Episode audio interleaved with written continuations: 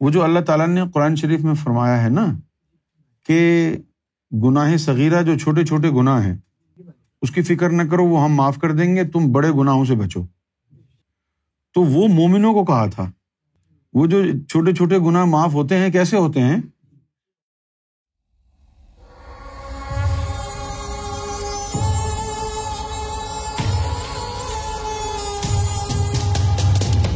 انہوں نے فرمایا ہے کہ رحمت کے دو حصوں سے کیا مراد ہے؟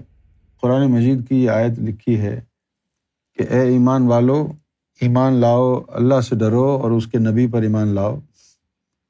تو وہ تمہیں دو طرح کی رحمتوں سے نوازے گا اور ایک نور کو مقرر کر دے گا جو تمہارے ساتھ ساتھ چلے گا۔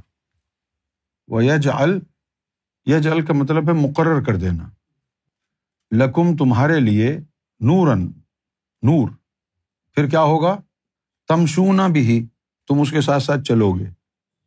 یہ تو ہوتا ہے۔ اب جو یہ ذاکر قلبی ہیں، جب تمہاری آنکھیں کھل جائیں گی، تو تم کو کیا نظر آئے گا کہ ہر آدمی کے جس کا ذکر چلتا ہے، ہر آدمی کے سر پہ لائٹ پڑ رہی ہے۔ باقاعدہ نظر آئے گی۔ جو سرکار کے امیرکا کے دورے ہوئے، اس میں آپ دیکھیں، وہاں کی جو امیرکن خواتین تھیں، ان میں سے دو تین نے یہ بات کہی کہ سرکار جب ہم آپ کو دیکھتے ہیں تو آپ کے اوپر لائٹ گرتی ہوئی نظر آتی ہے۔ تو سرکار نے پھر ان کو جواب دیتے کہا کہ ہاں یہ بات سچ ہے، جو بھی اللہ کا فرینڈ ہو جاتا ہے، تو ایک لائٹ اس کے اوپر گرتی رہتی ہے۔ وہ نور اس کے ساتھ ساتھ چلتا ہے۔ اب یہ جو دو طرح کی رحمت ہے، یہ دو طرح کی رحمت سے مراد یہ ہے کہ ایک رحمت کا تعلق تو آپ کی سماوی اروا سے ہے۔ اور دوسری رحمت کا تعلق آپ کے جسم سے ہے۔ اللہ تعالیٰ نے اس میں ذات کو رکھا ہے آپ کی سماوی روح کی پر، تربیت کے لیے۔ اور جو اس کے صفاتی اسما کا ذکر اور نور ہے، وہ آپ کے لطیفہ نفس کے لیے، آپ کے خون کے نظام کے لیے، آپ کے جسم کے لیے ہے۔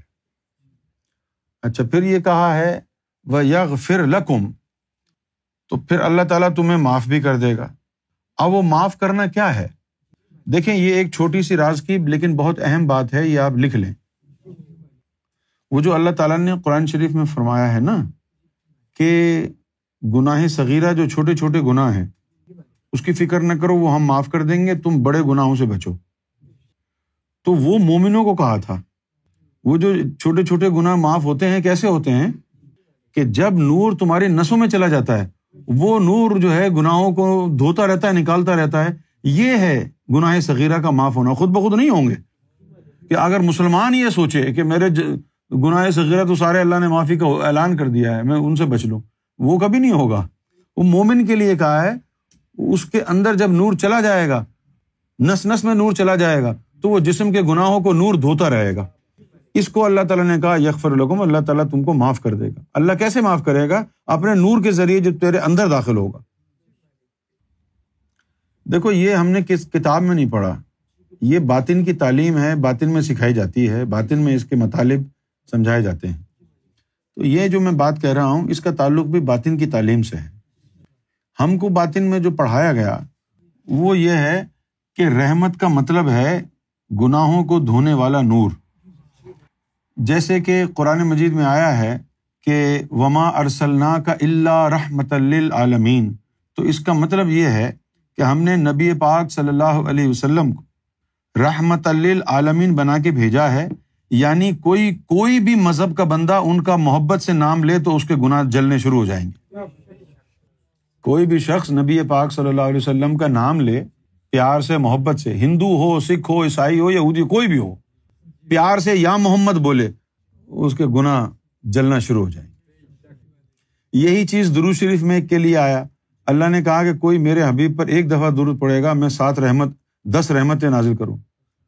یعنی تم درود پڑھو گے، اس سے بھی رحمت آئے گی، وہ بھی آپ کے گناہوں کو دھوتی رہے گی۔ تو آپ یوں سمجھ لیں کہ یہ صابن ہے باطنی۔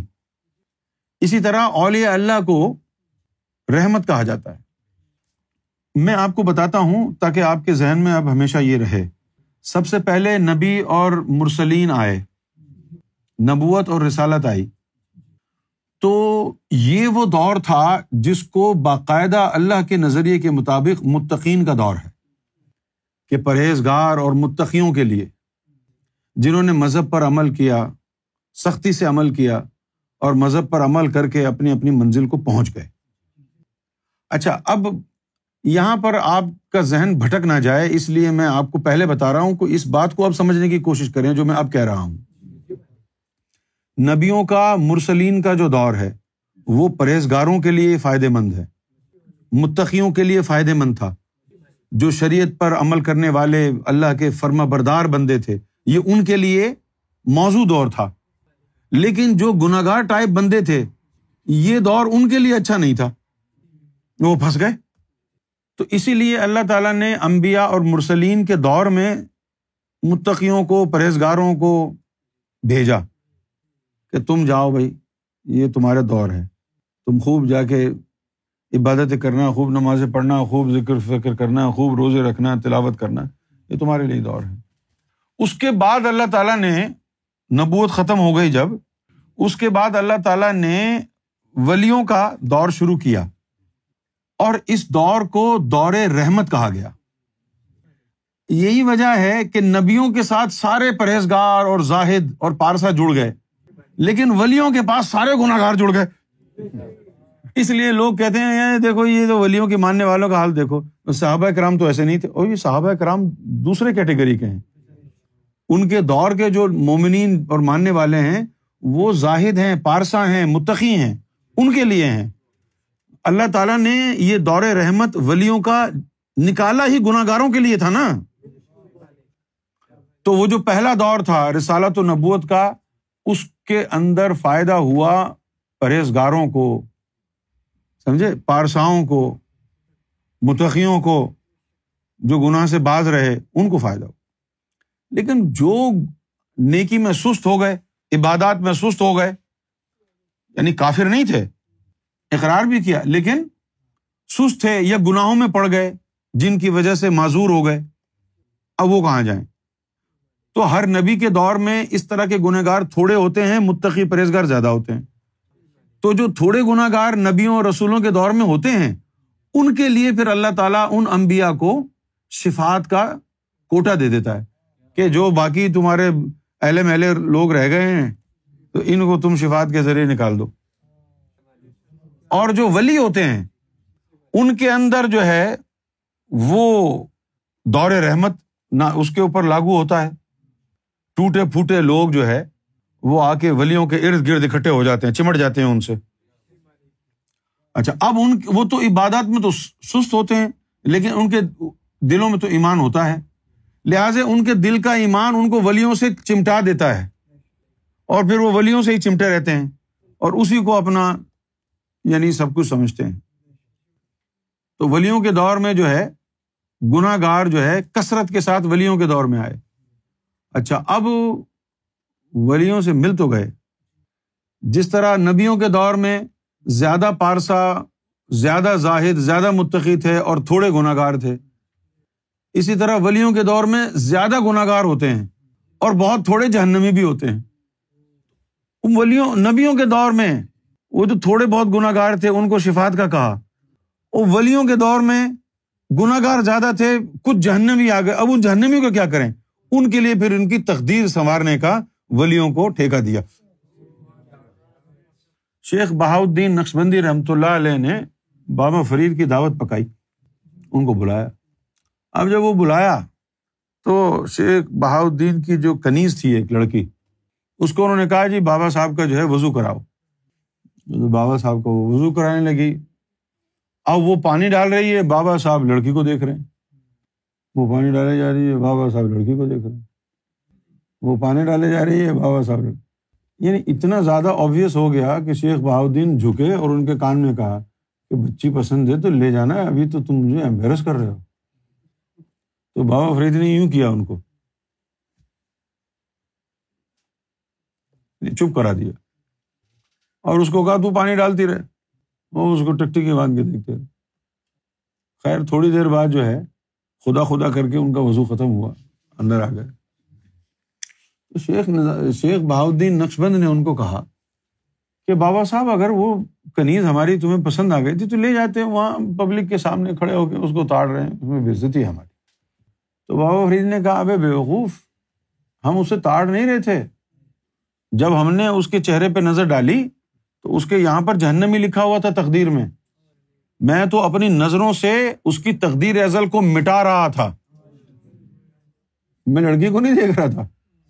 کہنے لگے، مجھے یہ خیال آیا کہ بہاؤدین کی کنیز ہو اور جہنمی رہ جائے۔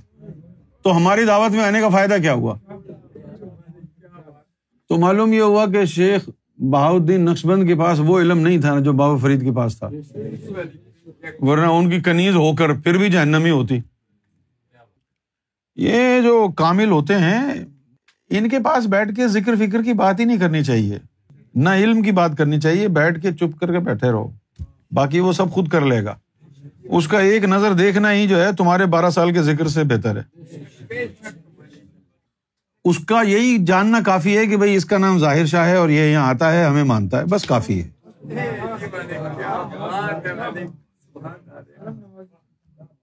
دیکھو بھائی، ایک ایک پاؤنڈ کا اگر کسٹمر آئے گا، تو یہ تو چندہ جمع کرنے جیسے ہی ہو گئی نا بات۔ اور ایک کوئی کسٹمر آئے، وہ دس ہزار پاؤنڈ کا سامان لے جائے، تو پھر تو کیا ہی بات ہے۔ اسی طرح یہ جو دل کی دھڑکنیں ہیں، نور تو بناتی ہیں، لیکن پورے دن میں کوئی ایک آدھ قطرہ نور بنتا ہے۔ اور آپ تو دس دس کلو نور کے برابر گنا کرتے ہیں روزانہ صبح شام۔ اس ذکر قلب کیا آپ کو جو ہے ترقی دے گا جب گناہوں سے باز نہیں آئیں گے آپ؟ آپ کا تو ذکر بھی چلتا ہے، آپ تو گالیاں بھی دیتے ہیں، آپ تو جو ہے فراڈ بھی کرتے ہیں، بےمانی بھی کرتے ہیں، ایک دوسرے کی برائی بھی کرتے ہیں، غیبتیں بھی کرتے ہیں۔ تو اتنے سارے جو گناہ کر رہے ہیں، وہ اکیلا قلب دھو دے گا سارے گناہوں کو تمہارے؟ اسی لیے اس راستے پہ چلنے والے کو زہد اختیار کرنا پڑتا ہے، گناہوں سے پرہیز کرنا پڑتا ہے۔ تب ترقی ہوتی ہے۔ آپ دوائی بھی کھاتے رہیں اور پرہیز کا کھانا بھی نہ کھائیں، ہے نا؟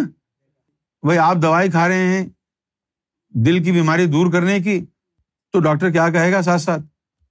تلی ہوئی چیزیں نہیں کھاؤ، تیل میں بنی ہوئی چیزیں نہیں کھاؤ فرائڈ چیزیں نہیں کھاؤ۔ تو آپ دوائی بھی خوب کھا رہے ہیں اور تیل میں تلی ہوئی چیزیں بھی خوب کھا رہے ہیں، تو پھر کیا فرق پڑے گا؟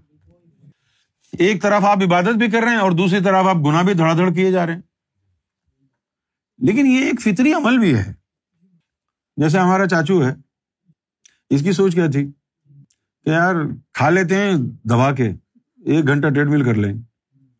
وہ برابر ہو گیا نا یا جو بندہ روز ٹریڈ مل کرتا ہے نا، وہ سب سے زیادہ جو ہے بے احتیاطی کرنے لگ جاتا ہے۔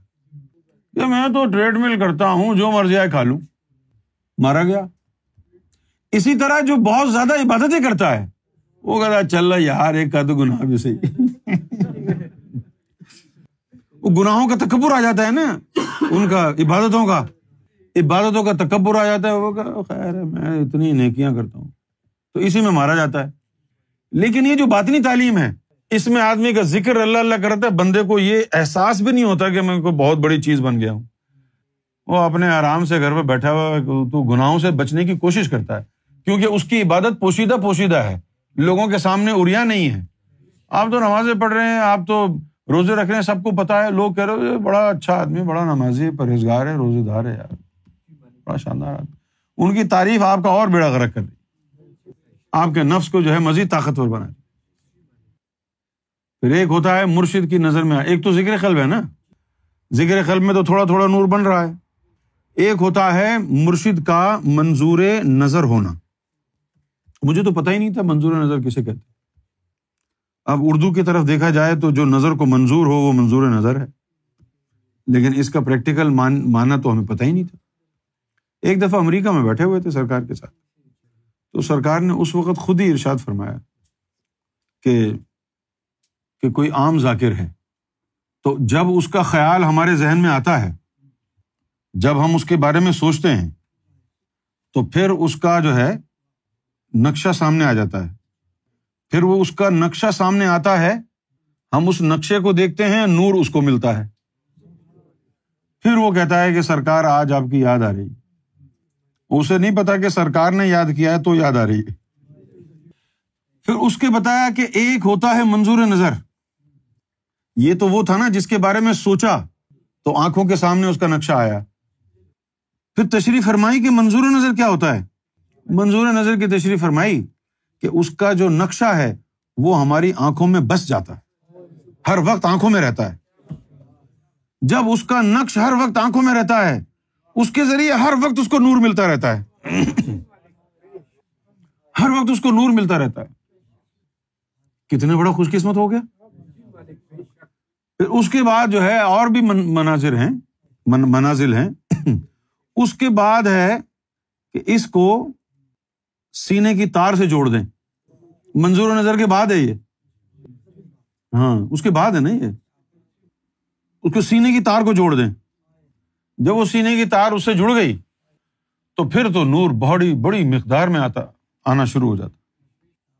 اس کے بعد ایک اور بھی مقام ہے، جس میں تار کے اوپر پھر اپنی ایک تصویر لگا دیتے ہیں۔ سرکار نے فرمایا کہ ہر تصویر جو ہے، اس میں جسا ہے۔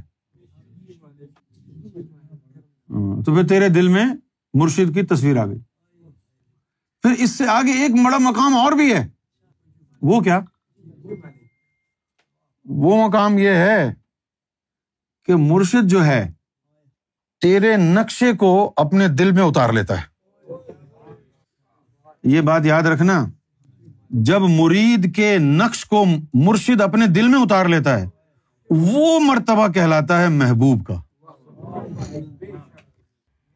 ہمارا ایک دوست تھا، تو اس کے بارے میں ایک دن پتہ چلا، کچھ خواتین نے بتایا۔ کہ ایک دفعہ وہ سرکار کے پاس تھیں کوٹری میں، تو سرکار نے ان میں سے کسی ایک لڑکی کو کہا، میرا وہ بریف کیس اٹھا کے لاؤ۔ وہ بریف کیس اٹھا کے لائے۔ وہ بریف کیس اٹھا کر کے کھولا۔ تو سرکار نے ان کو کہا کہ دیکھو، ہم بھی کسی سے محبت کرتے ہیں۔ اور ہم نے اس کی تصویر اپنے بریف کیس میں لگا رکھی ہے۔ ہم اس کو دیکھتے ہیں۔ پھر ان خواتین نے بتایا کہ وہ جو دوست تھا ہمارا، وہ اس کی تصویر سرکار نے اپنے بریف کیس میں لگائی ہوئی اور جب موقع ملتا تو اس تصویر کو دیکھ کے اس پر رحم فرماتے، اس پہ کرم فرماتے۔ ایک مقام یہ بھی ہے۔